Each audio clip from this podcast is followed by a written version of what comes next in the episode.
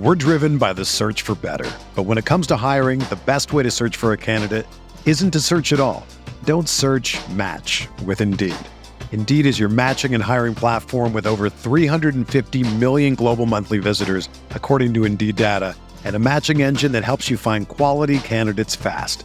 Ditch the busy work. Use Indeed for scheduling, screening, and messaging so you can connect with candidates faster. Leveraging over 140 million qualifications and preferences every day, Indeed's matching engine is constantly learning from your preferences, so the more you use Indeed, the better it gets. Join more than 3.5 million businesses worldwide that use Indeed to hire great talent fast. And listeners of this show will get a $75 sponsored job credit to get your jobs more visibility at Indeed.com slash BlueWire. Just go to Indeed.com slash BlueWire right now and support our show by saying that you heard about Indeed on this podcast. That's Indeed.com slash BlueWire. Terms and conditions apply. Need to hire? You need Indeed. We're talking week 10 fantasy football projections using the power of our game level similarity projections app here on RotoViz Radio. What's up, RotoViz?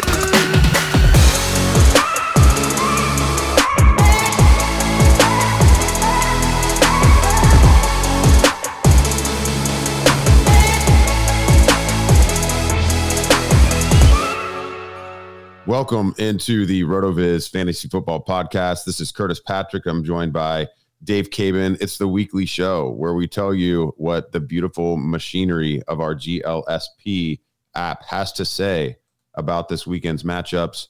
Uh, just to overview the week quickly, there are four teams on bye. And then week 10, it's the Baltimore Ravens, Cincinnati Bengals, New England Patriots, and New York Jets. Uh, so, you know, with the Ravens, it may be a little bit of a blessing uh, because you know kind of keep trotting out this familiar cast of characters, and most people, most of their players have been underwhelming of late.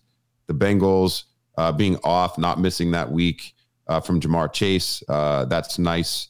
Although you know, plenty of Joe Mixon and Joe Burrow uh, managers are probably you know scrambling to figure out how they're going to replace those points you know, Patriots and Jets, you know, they've they've got a little bit of appeal uh, in pockets. Rhamondre Stevenson, probably the ouchiest uh, uh, player to miss in New England, uh, along with Jakobi Meyers. And then the Jets, man. I mean, Garrett Wilson has reemerged, and um, you know, we've had some pretty big weeks from Tyler Conklin of late. So there are some players that are noteworthy that are missing a little bit less painful uh, than the atrocity that was uh, Week Eight uh, when basically half the league felt like it was on bye. Dave Caban's going to help us steer through all the data as usual. Um, maybe just some lighthearted banter to get us started, Dave. Jeff Saturday, now the coach of the Indianapolis Colts, fresh off uh, a high school coaching job. Um, it, it's nuts, man. I feel like this season is the gift that keeps on giving. Yeah, well, I mean, I guess on one hand, right, like if you want to find a nice way to take all of the pressure off of any expectations, you hire a coach out of high school. I guess. Yeah, it's it's crazy, man. It's it's been kind of fun. Like everyone's been honing in on this sideline video of Peyton Manning just yes, absolutely yes. tearing Saturday a new one for being too, uh, I guess, overzealous about the the offensive line play calls back in their days in Indy together. But um, man, I was at least hoping that that we would see you know Matt Ryan back under center to maybe Yep. I, I don't know just be the defibrillator for that offense and um, you know spark some life back into Michael Pittman and you know hopefully a, a soon to be healthy Jonathan Taylor. But we're still going to get the Sam Ehlinger show for the rest of the year. They are clearly in full tank mode. So uh, Yes. our fantasy squads and and the listeners' fantasy squads are not in tank mode, other than maybe some of those uh, purposeful dynasty squads at this point. So let's highlight some of Week 10's expected All Star performers and uh, also, you know, maybe sneaky sits uh, that are not showing up with with favorable projections this week, Dave. And let's start with the quarterback. What you stand? Oh man, I uh, should have left it in. I should have left. I should have left it in. I didn't want to be rude. Let it play out and cut you off. Just But- do it again. Just do it right, again. let's do and it. Then start with the quarterbacks. Okay. All right. So, talking quarterbacks this week, as Curtis and I started to look through this list uh, before we started recording, determined that there weren't really any players that stood out as streaming options that you would absolutely, you know, be totally psyched about putting in. Uh, Justin Fields, who on ESPN leagues is available, uh, at least heading into this waiver wire, running more than 50% of, of leagues with a 20.1, putting him in the top five, just actually the top four behind Josh Allen, Patrick Mahomes, and Tom Brady. 29% of his matches went for more than 25 points. So hopefully we can see Justin Fields continue to remain hot. GLSP gives it a decent probability. Um, Aaron Rodgers, who very honestly, Curtis, has not been a weekly starter has a pretty decent floor this week with a 15.8 25th percentile projection. Uh, ceiling is somewhat capped at 22.3 versus what you might see from some of the players ahead of him on the list. The player that is probably going to stand out the most if you're looking for a streamer and you're in a league where Marcus Mariota is likely to be rostered is going to be Jacoby Brissett with an average of 17 0.9 points. His line actually expects him, uh, and Cleveland is playing the Dolphins. He's expected to put up 247 passing yards, 1.4 passing touchdowns, uh, 19 rush yards, and 0.3 rushing touchdowns. That gets him with a very solid floor. Curtis is just 10% of his matches failed to get to 10 points. He had 29 between 10 to 15, 27 at 15 to 20 even has 18% of his matches going for more than 25 points. So that's pretty impressive for him.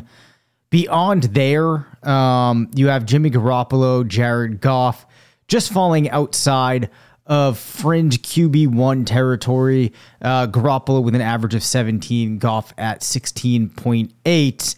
The only other major note that we had here was, and obviously you're playing him no matter what, but against the Commanders, Jalen Hurts comes in at quarterback 16 with an average of just 16.8.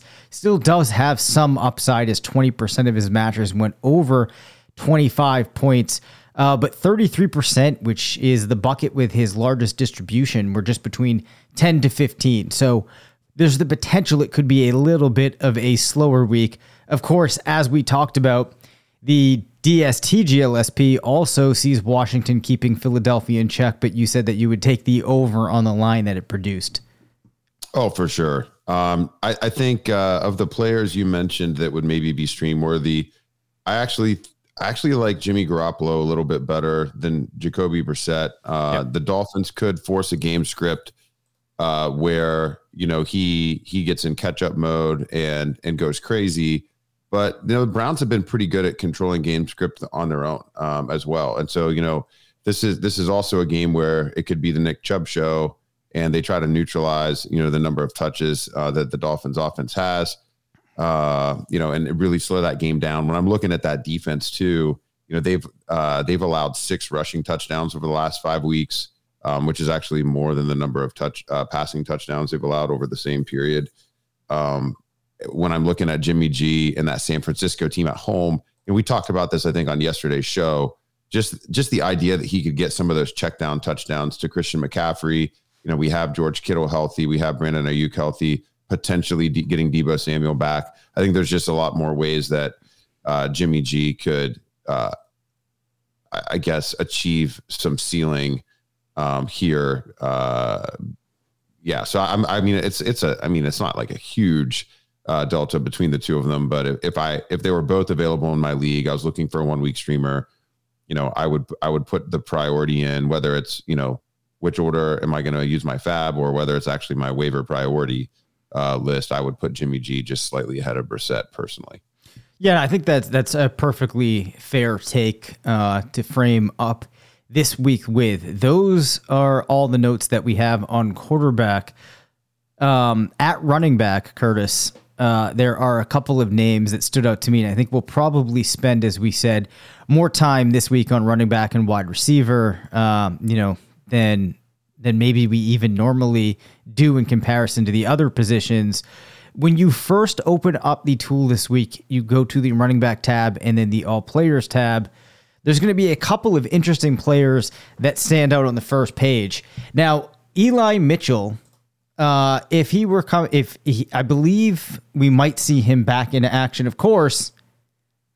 This projection now is really muddied by the fact that Mr. Christian McCaffrey is there. Uh, so I think that uh, the play I would make this week is if I really, really, really, really, really, really needed to put in Mitchell, I still might not even do it. Uh, any thoughts on that, Curtis, before we move on? I mean, it just there's been so many injuries, you know, and I think the league format matters. I, am in a couple of these 14 team leagues, man, and it just makes you feel so bad about yourself. so, All right, uh, so so you can relate to the need to potentially actually put him in.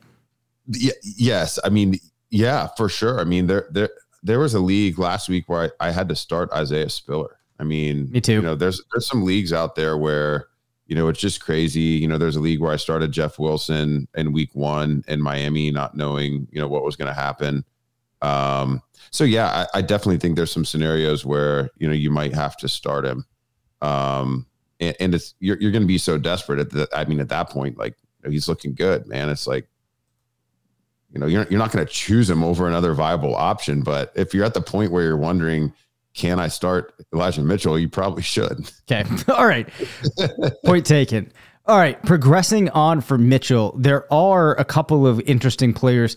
We still have Jamaal Williams for what feels like I think might be, it's at least the third, it could be the fourth yeah, straight man. week, finishing inside of RB1 territory in the GLSP.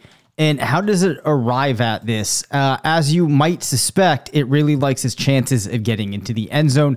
70% of his matches scored a touchdown against opponents like Chicago, 78 yards, um, and then seven yards receiving with one reception.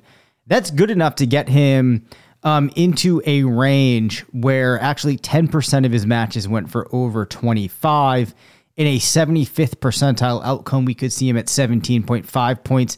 Has a pretty solid floor of 9.1 points in his 25th percentile projection.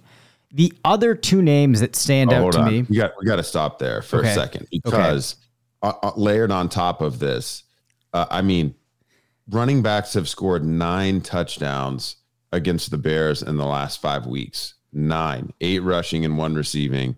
Um, so yeah, I mean that's that's got to be you know figuring in here somehow. And you know, I think the GLSP has done a pretty good job of identifying some of Williams' potential spike weeks. And you know, as a reminder, I mean, he does have three RB one weeks on the season uh, of 22 points or or greater, and two other you know RB two weeks. I mean, it's kind of crazy. Like he's RB 15 on the season, man. Uh, Jamaal Williams um, of all of all players. So yeah, I like this. Uh, I, I know Swift, um, after having really light duty this past week, you know, maybe there'll be some chatter toward the end of the week about him being used more heavily uh, after, you know, a lot of beat scrutiny, et cetera. But, you know, w- Williams is the guy that they seem to be more comfortable with. And, you know, the bigger body backs are the ones that have been scoring the touchdowns against, you know, the Bears in these past uh, few weeks as well. I mean, you see Brian Robinson getting in the end zone. You see Rhamondre Stevenson getting into the end zone You see Jeff Wilson getting into the end zone. I mean, I can definitely see Jamaal scoring a touchdown this weekend. Sure. And then interestingly enough, right behind Williams, we see D'Andre Swift coming in. So the the note there is just that this looks like a very good setup for the Lions running game. We also have Tony Pollard making his way onto the first page for I believe yeah, the first time this year. Uh, you know, as far as the workload, if Zeke is back, do we actually have clarity at this point on on Zeke? Do you have an update on that, Curtis? I mean, I know Jerry says Zeke's going to play. Um, okay. It's it's kind of hard. I mean, that's he's the loudest voice in Dallas and the one that everyone ends up uh, writing about. So he says Zeke's going to play. Okay. Um, you know, when I look at the backs specifically against Green Bay, um, you know, Saquon put up 19.6 five weeks ago. Breece Hall put up 20 points. Antonio Gibson put up 16 points. The, uh, in the last five weeks, those are the three best performances. And it's by no surprise that those are the three best receiving backs. Um, and, and not necessarily from a skill set perspective, but in terms of their usage, uh, they're the three most oft used uh, receivers out of the backfield um, that Green Bay has faced in the last five games, and they outperformed the likes of Devin Singletary and Jamaal Williams and D'Andre Swift, uh, who have been uh, the opponents in, in the past couple of weeks. So I think that certainly leans a little bit uh, more in favor of Pollard. Um, you know, see a really efficient game.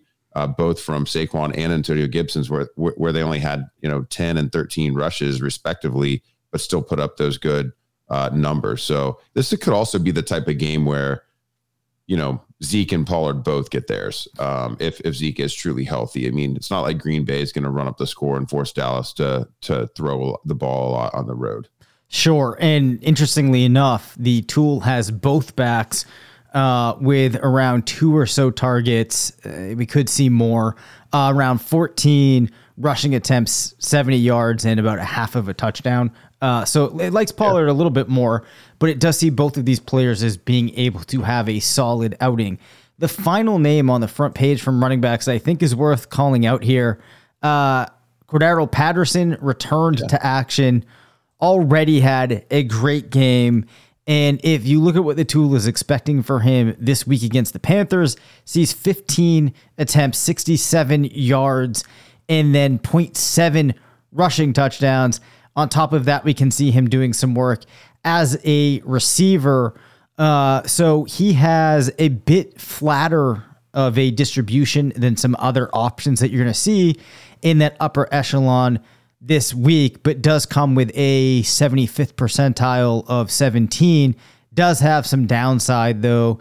25th percentile is at six and does have 46% of his matches going below 10.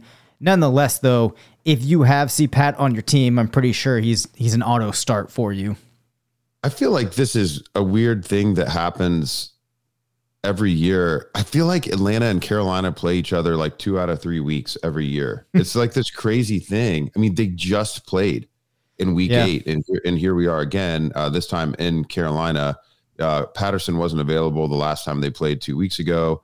Tyler Allgeier did score 17 and a half PPR points. Um, you know, thanks to uh, about, let's see here, 85 uh, yards from scrimmage and receiving touchdown. Uh, so he got there. I mean, the Panthers have allowed quite a few big games to running backs from a, a fantasy perspective. Even if you take Joe Mixon's explosion out from last week, I mean, Tevin Coleman, of all people, put up 21 points against them five weeks ago. Jeff Wilson had a 20 point game.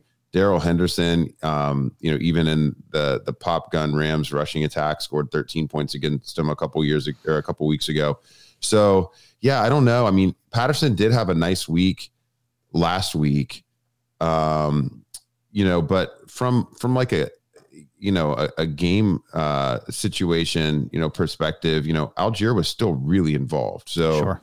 Um, it was the first week back for Patterson. This is the the big week that I think is going to be telltale for the rest of the year with those two guys as well. If we're thinking beyond week 10, were they just easing Patterson back in last week, or do they intend to have more of an even split with Allgeier having looked, uh, you know, I think slightly better than okay um, as, as, time wore on and he got more involved in the offense? I, am personally interested in that. Sure. Uh, we have both Dolphins running backs um, coming in pretty strongly this week relative to other backs. Yeah both look like they should be pretty, uh, you know, good RB twos. Jonathan Taylor, um, with the with the new coaching regime there, if he does play uh, with an average PPR of ten point two points, does can have, just make them dump the ball? Can can we please just check the ball down? I'm just Taylor? hoping that they just, just, make it happen. Yeah, or, or, maybe we just get a situation where Saturday is just like, you know what, we're going back to the roots here. We're just gonna hand off to our man Jonathan Taylor every play? I don't know, man. I don't. I don't you don't know if it's even. A, I don't know if that's what we want. Yeah, to be I honest, I really don't think that's what we want. I think what what we want is uh, yeah. them telling Ehlinger to stop with the happy feet and and just chuck it to Taylor four yards away about thirty times. All right. The Austin Ekeler plan. Yeah, we'll we'll take anything we can get here. Um, Clyde Edwards-Helaire rounds out uh, at around 9.3 points. He is coming in at RB 28. Behind him, you have Antonio Gibson and Aaron Jones. I don't think we see any other supply, uh, surprises. We're looking at the second page, other than Justin Jackson, who sits there as clearly the tool is liking Detroit's chances uh, this week and expects them to perform pretty solidly on the ground against the Bears. Um, unless there's any highlights for you, Curtis, we can move on to the page three here. I think uh, the one little thing to monitor, you know, with Aaron Jones is, you know, the injury.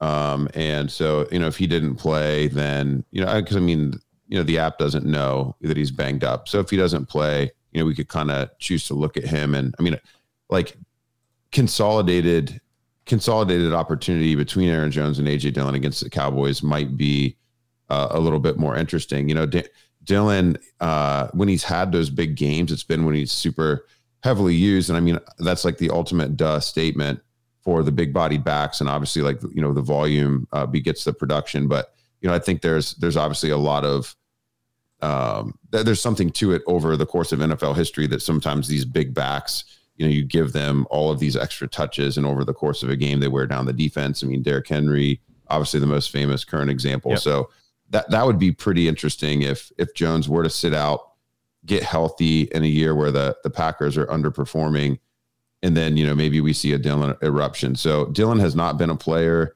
uh, that the GLSP has has liked much this year, uh, and for good reason. His usage hasn't really you know hasn't really uh, dictated much confidence from his fantasy managers either. But um, you know, pay attention to the news wire. I, I would feel very confident starting Dillon um, if if Jones was out. I mean, regardless of what our projections or any other sites yeah. projections say, I think you got to pencil him in in that scenario. Yeah. So I guess the the piece of context there too that we probably need to add is that Dillon has not recorded a touchdown since week one when the Packers played the Vikings.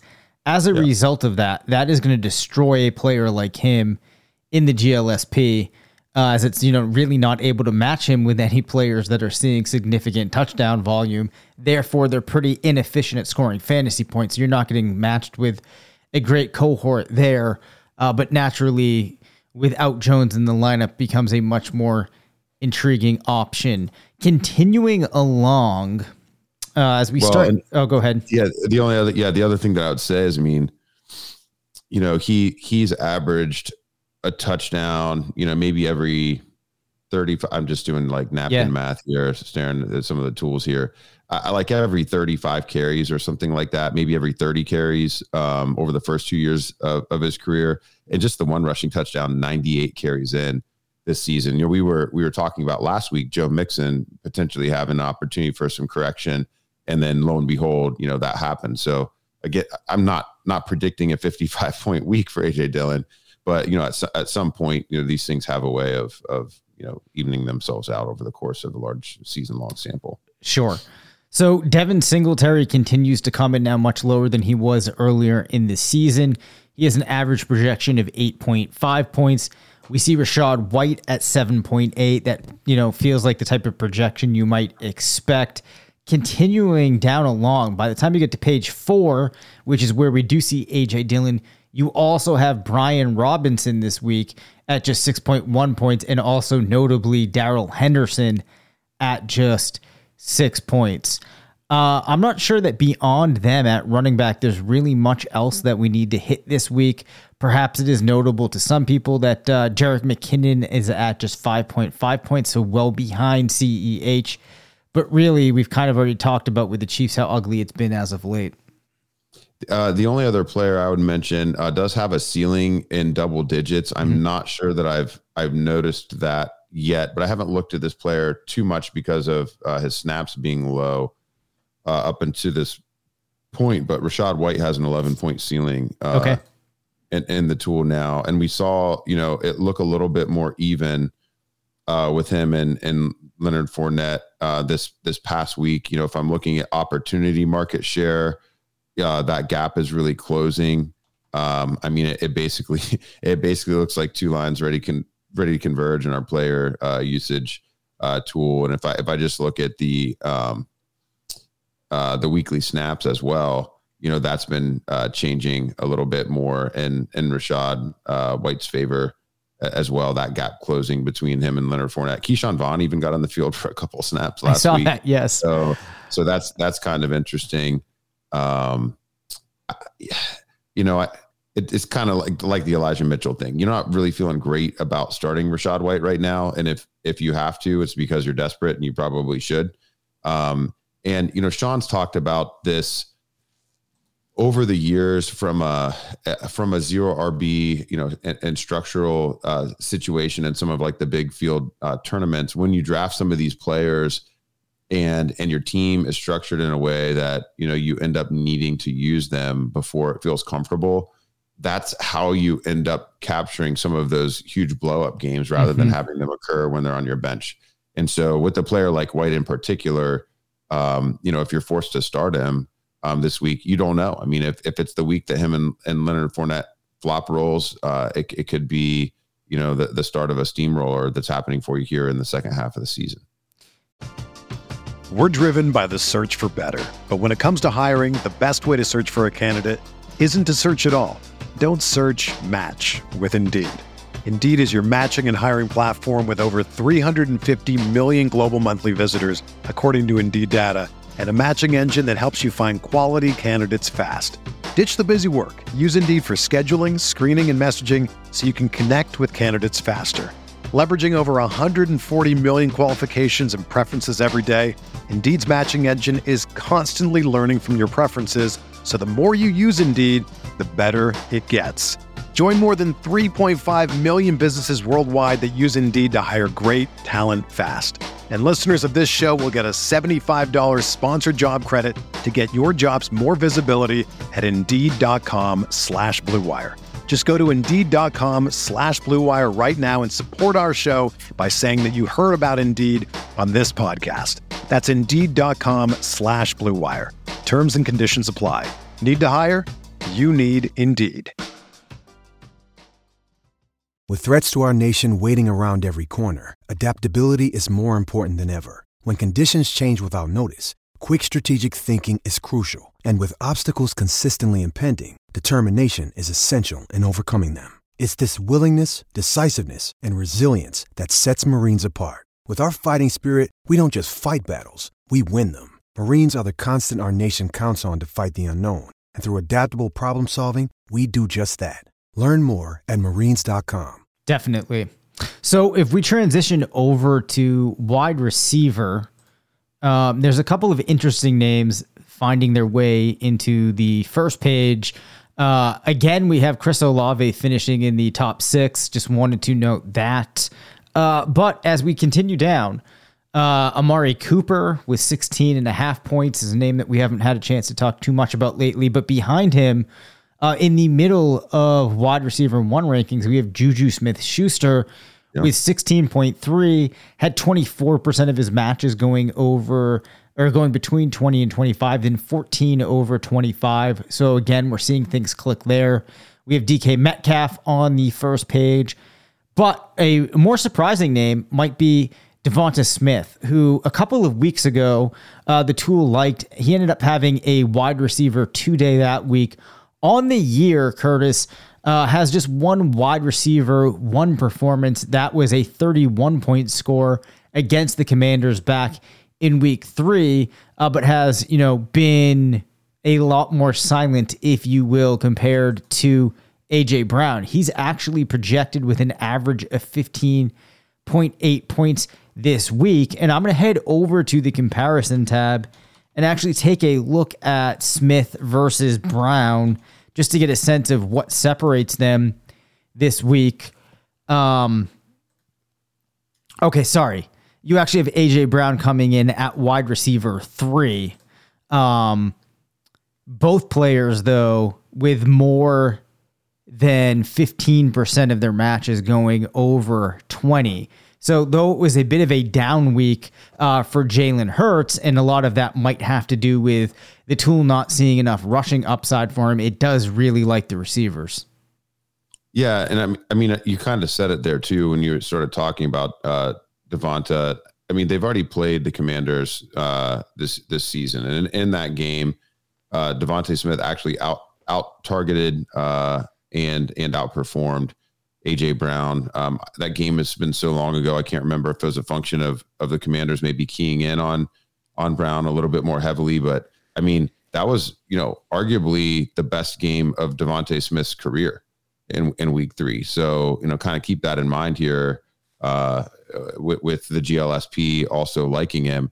I mean, he went eight receptions, 169 yards, and a touchdown uh, in Week Three, 205 air yards he has not crested 56 air yards in any other game this year. So he was just totally used differently against that commander's yep. defense. So something to keep an eye on. For sure. Um, a couple other names here as we start to move down the list that stand out. We have Allen Lazard coming in at wide receiver 17. Brandon Aiyuk at wide receiver 20 with an average of 15 0.2 and actually has 30% of his matches going over 20 points, uh, which actually beats out Deebo. So he's he's a little bit ahead of Deebo this week in the tool. Uh, but it's exciting, Curtis, to see Darnell Mooney coming in yep. around wide receiver. I think that's 22 right there with an average of 14.3 points. Now, this is a fairly favorable um, matchup for the Bears passing offense facing that weaker Lions defense. Mooney is slated with 7.8 targets, 5.1 receptions, 72 yards, and 20% of his matches found the end zone. You do see an interesting thing in his distribution, however, where 56% of it is sandwiched between 5 to 15, but then he gets a little bit of a pickup with 15% of his matches going over 25. So that's one of the more interesting distributions that you'll see at the wide receiver spot this week. But overall, exciting to see Mooney getting um, this high up in the rankings. Other names that it's exciting to see on the second page. You have Rondale Moore with an yeah. average. Oh, go ahead. It sounds like you wanted that, to interject there. Yeah, that's who that's who I was hoping you were going to say. Um, you know, he's in there at wide receiver twenty nine. Um, you know, for his uh, for his average this week, and and you know, he's really been. I think he's he's become an every week must start now. Um, you know, he's he's a player that you have. You know, if it's a start wide receiver three league, you're putting him in the wide receiver spot. If it's a start two wide receiver league, he certainly uh, warrants flex consider consideration every single week now. I mean, dating back to week five now, uh, he's wide receiver 18. Um, you know, so over the past five weeks, wide receiver 18. And if you just look over the past two weeks, um, it's even you know more impressive. He's wide receiver seven over the past two weeks. So um, you know, getting back into the slot with the return of of DeAndre Hopkins. Uh, you talked about this a little bit last week. You know, I think that you know he really could potentially be blossoming into that. Um, you know that that short yardage PPR machine that everyone envisioned uh, when the Cardinals invested the high draft capital in him back in uh, 2021. So yeah, I, I, love seeing him here at wide receiver 29. That actually feels low compared to how he's been performing of late. Um, but it also speaks, you know, that, that he's showing up as a starter in the tools now and not just in our brains. Definitely. Now, George Pickens finds his way into uh, wide receiver 30 range with an average of 11.4 points this is a range where you do have a little bit of a fall off in terms of upside. Uh, just 10% of his matches going beyond 20 points. Still, though, a 75th percentile projection of 15.1 points.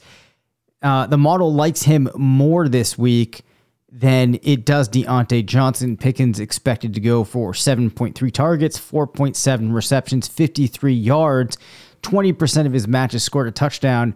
And of course, there's also the added element here of Chase Claypool not being there to take away some of the work that would be picked up in these prior weeks. Continuing along, uh, as we get to the third page of wide receivers here, um, Gabe Davis scoring a little bit better this week than he did last. We might talk about him more when we start to break down the passing matchups. Uh, Parris Campbell, Mecole Hardman, both projected with around 11 points, which might be exciting for some of the managers that need them to fill in for them this week. Courtland Sutton, one of the names coming in yeah. to- down towards the bottom of the third page, probably worse than you would like to then you would like to see him as one of the first players that stands out as, as a guy that could could disappoint. And Curtis Samuel, who we talked about very favorably yesterday, uh, projected as the wide receiver 45 with an average of 9.7 points, but only has 14% of his matches going over 15. So it could be tough sledding for him against the Eagles, as one might expect. I'll pause there, Curtis, in case there's anybody that you wanted to to talk about. Yeah, I was just, um, you know, I got caught in your pause there. I was trying to figure out what I wanted to say about George Pickens, but, yep. um, you know, we're now, oh, you know, we're now two weeks past um, the Chase Claypool trade, and the Steelers had a bye week, um, and so I think we could be we could be headed for a situation where George Pickens actually starts to truly break out. Um, now we've seen, you know, the ridiculous athleticism, um, and he's definitely like had his moments thus far in the season. I mean, he's actually like on an individual play basis, he might have one of the better highlight reels of any of the uh, wide receivers, not in terms of just like the long plays, but just like the ridiculous athletic catches that he's made. And so, you know, an extra week to work. Uh, you know, he's young you know, Pickett's young. You know, this offense is trying to figure out its identity. You know, the run run game has not really been getting together.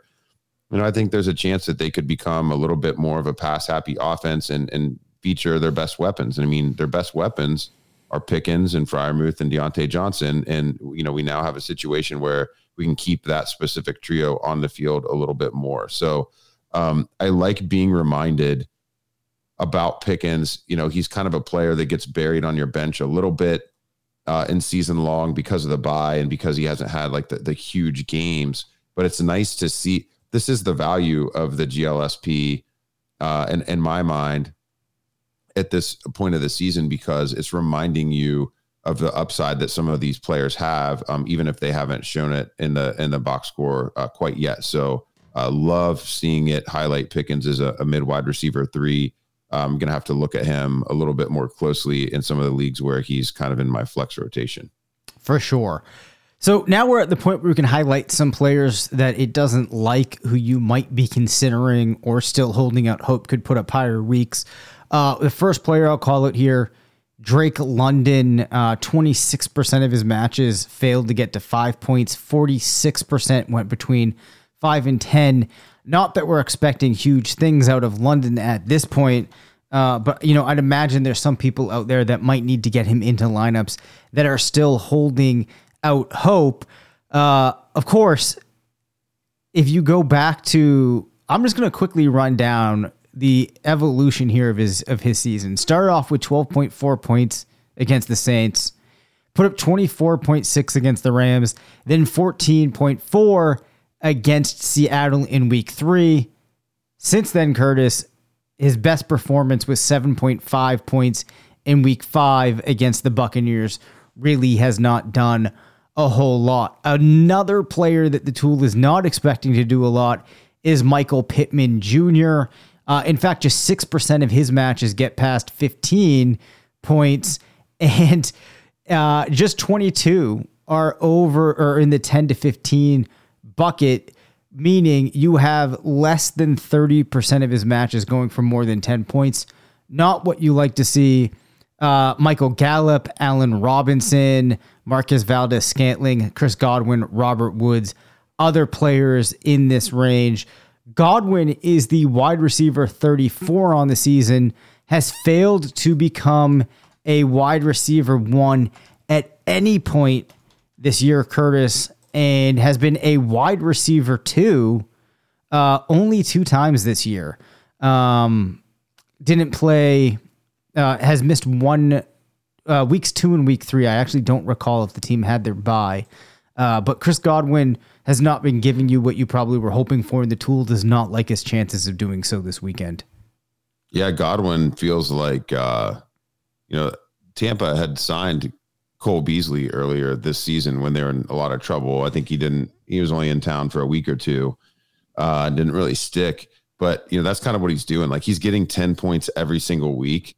Um, so the floor is there. I mean, you know, you you got to start him, but you know this matchup with Seattle, it's it's a tough one, man. And I know I know uh, Tampa's at home and they they just won a game and come from behind fashion. You know, maybe it's gonna ignite them and the offense is gonna you know take a step a step forward. We've seen Tom Brady start really slow a couple times in his career and then figure it out. But man, the Seahawks are a tough squad to get it right against. In the past five weeks, uh, they are the stingiest opposing defense to wide receivers from a fantasy production standpoint, uh, and and 27th in expected points, uh, which obviously means that they are pretty good at keeping those receivers into an inefficient uh, situation. I mean, 32nd and receiving yards allowed. Um, it just it's it's not a good situation. Only two receiving touchdowns allowed to wide receivers over the past uh, five weeks, and then we also um, see that they rank 30th uh, in air yards uh, to uh, opposing wide receivers over that same stretch. That actually might help Godwin as opposed to you know Evans uh, from that perspective. Yep. So I think we can make our way over to tight end now, unless you want to want to stop me in my tracks here.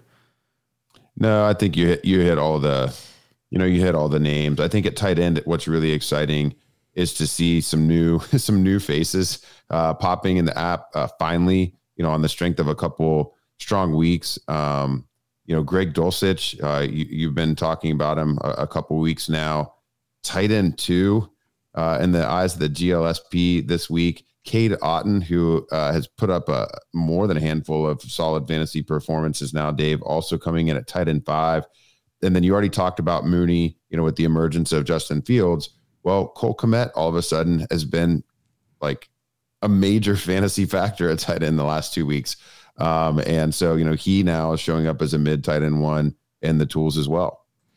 Yeah. So just to add a little more color here uh, to what you just said. So Dulcich has an average projection this week, or his, I, I should say it like this his comps averaged 15.2 points. That is a huge amount of points for a tight end.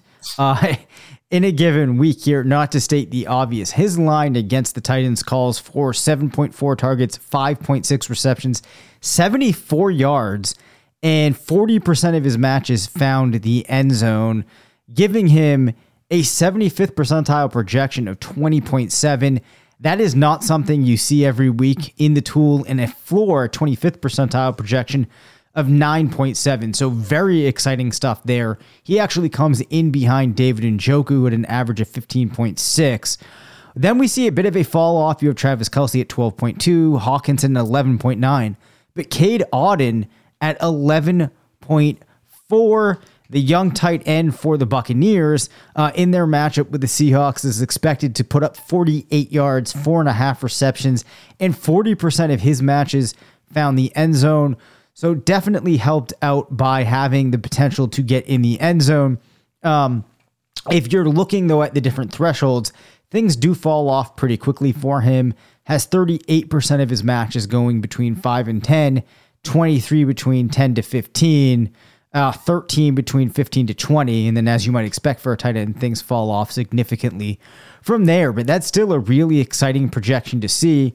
And as I've mentioned before, sometimes, especially with these younger players, it's not so much that uh, it's not so much the specifics of their GLSP for that week. It's just that they've managed to make their way into the upper echelon yeah.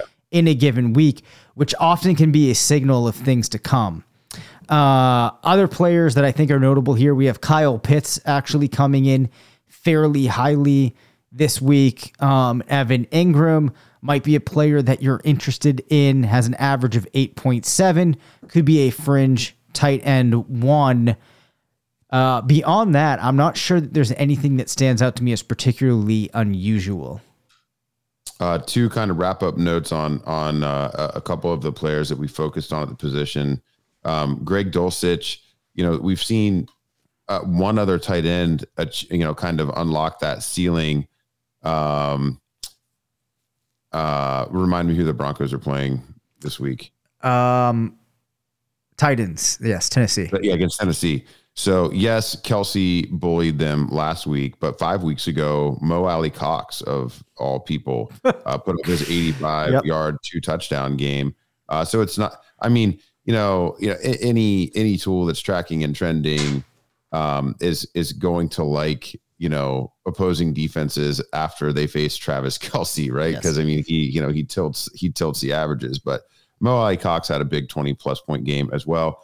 And then when you look at Cole Kmet, I mean, the Lions are a pretty tasty matchup for for tight ends, not necessarily from a ceiling perspective, but uh, in the past five weeks, uh, in each of those weeks, we've seen the opposing teams uh, tight end one score at least uh, nine PPR. Uh, they've been, you know, very rock steady between nine and thirteen point nine PPR uh, over the past five weeks. The Lions' worst, or I guess most favorable, but worst performing fantasy defense in terms of fantasy points over expectation allowed to opposing uh, tight ends over the past five weeks as well. And they have allowed four receiving touchdowns to the position, which is obviously one of the things that's driving that number. And Kmet is all of a sudden a touchdown machine. So look out.